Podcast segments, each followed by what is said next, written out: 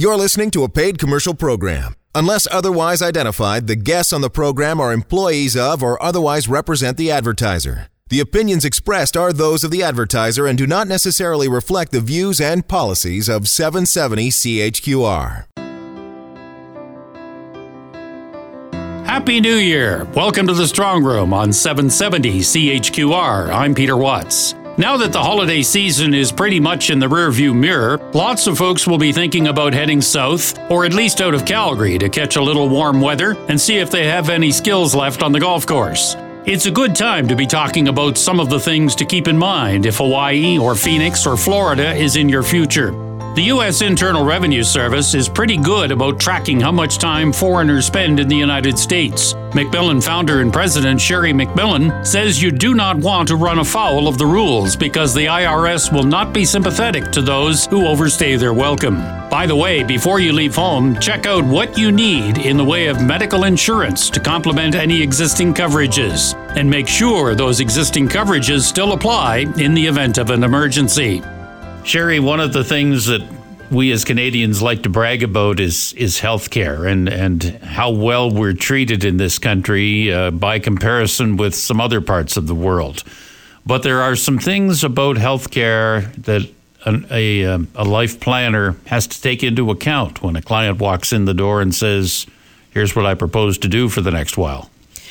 One of the challenges, obviously, that we all face when we're designing our life plan at this phase of life is that we're shifting from our working career into retirement. And so there's a lot of joy and expectation, Peter, for people to start their travel and exploring the world because they now have the time to do so.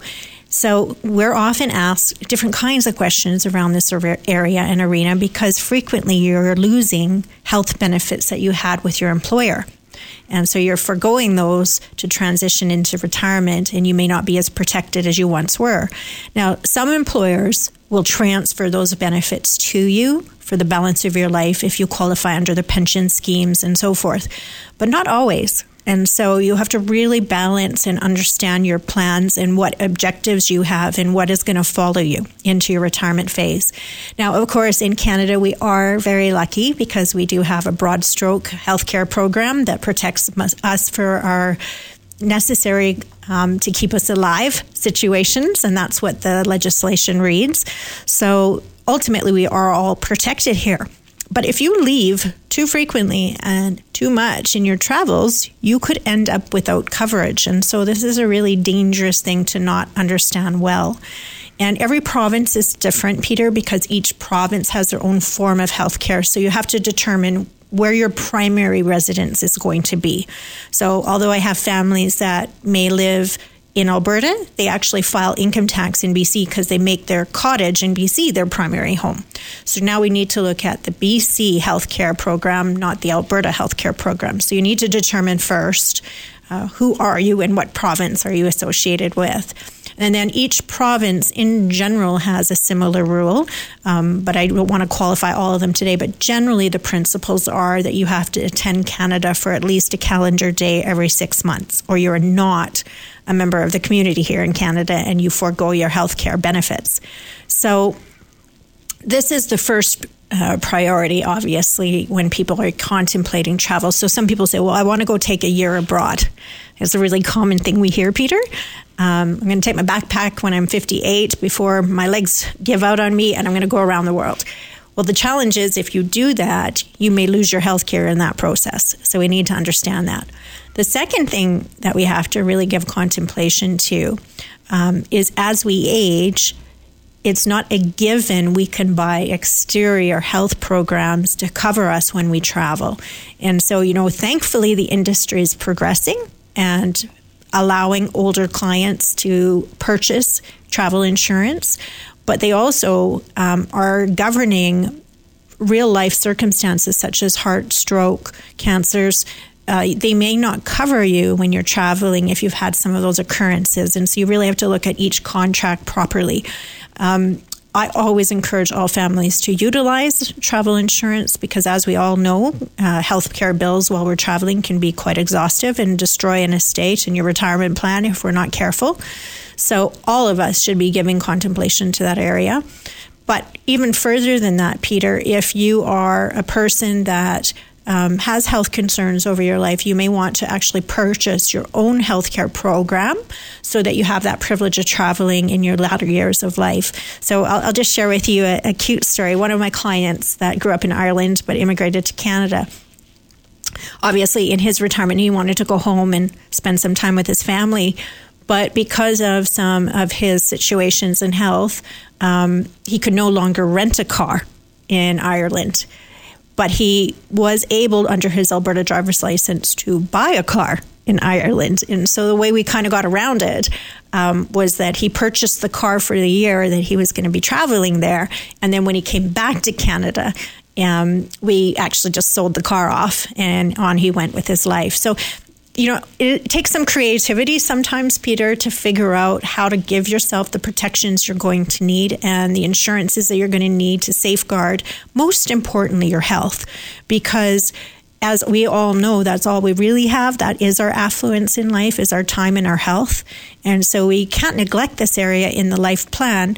And so many people do. They just ignore it, put their head in the sand, um, travel and just hope that they understand the rules. But we really should define them and know them and also stay current with them. That's the other really important thing, Peter. Um, years ago, when I was studying at UBC, I was shocked to learn how underfunded our healthcare program is and what the actual definition of it is.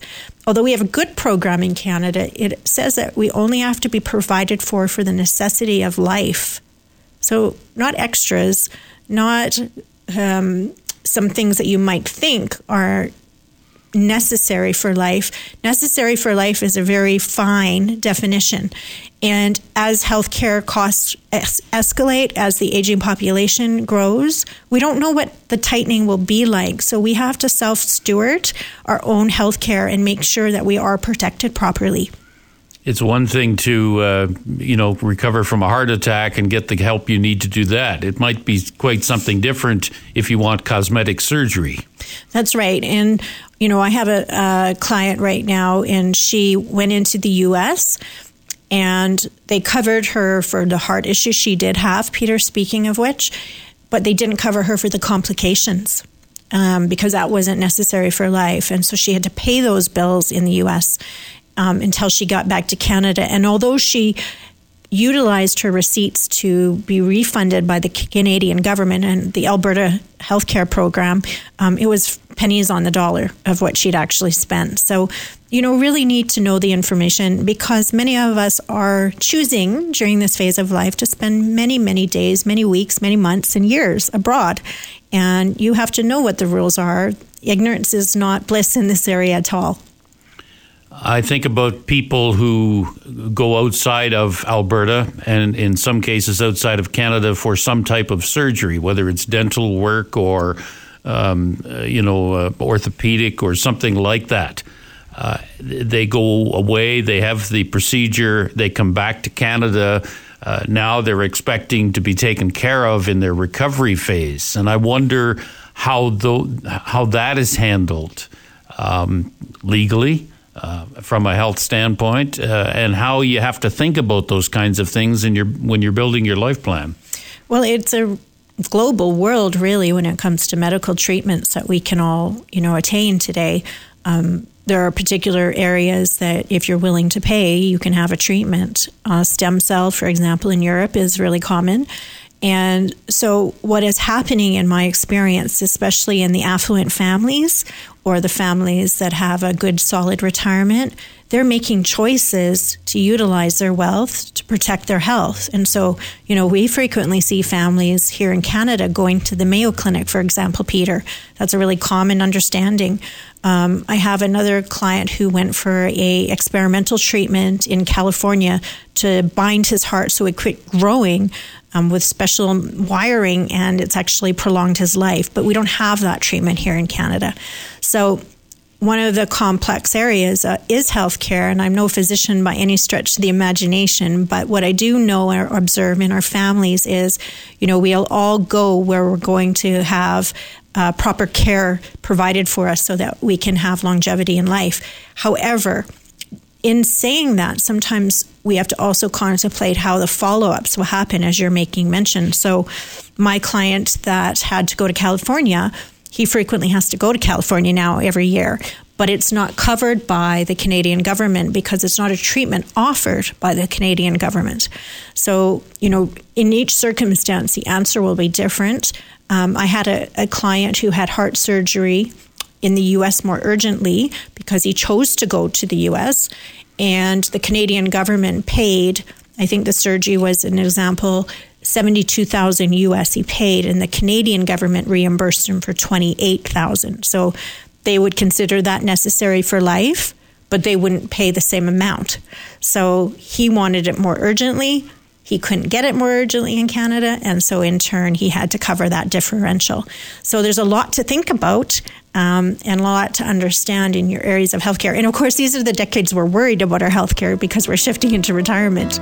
One of the great misconceptions of an estate plan is that it only takes effect when you die. Nothing could be further from the truth. An estate or life plan is all about what you have achieved to this point in your life and how you're planning for your life moving forward. MacMillan Estate Planning staff are leaders in this area. You can find out more about the company at mcmillanestateplanning.com. There's an assortment of information on what the firm does for its clients, including timely blogs on various topics you may wish to incorporate into your own plan. It's a great one stop shop for research on the topic, and it leads nicely into one of MacMillan's upcoming seminars, where you can learn more about the process of building a good estate or life plan. The next seminars are Thursday, January 25th in Calgary and Wednesday, January 31st in Red Deer. To pre register, call the office weekdays during office hours at 403 266 6464, or you can register online anytime at macmillanestate.com. We're back with more in a moment on The Strong Room on 770 CHQR.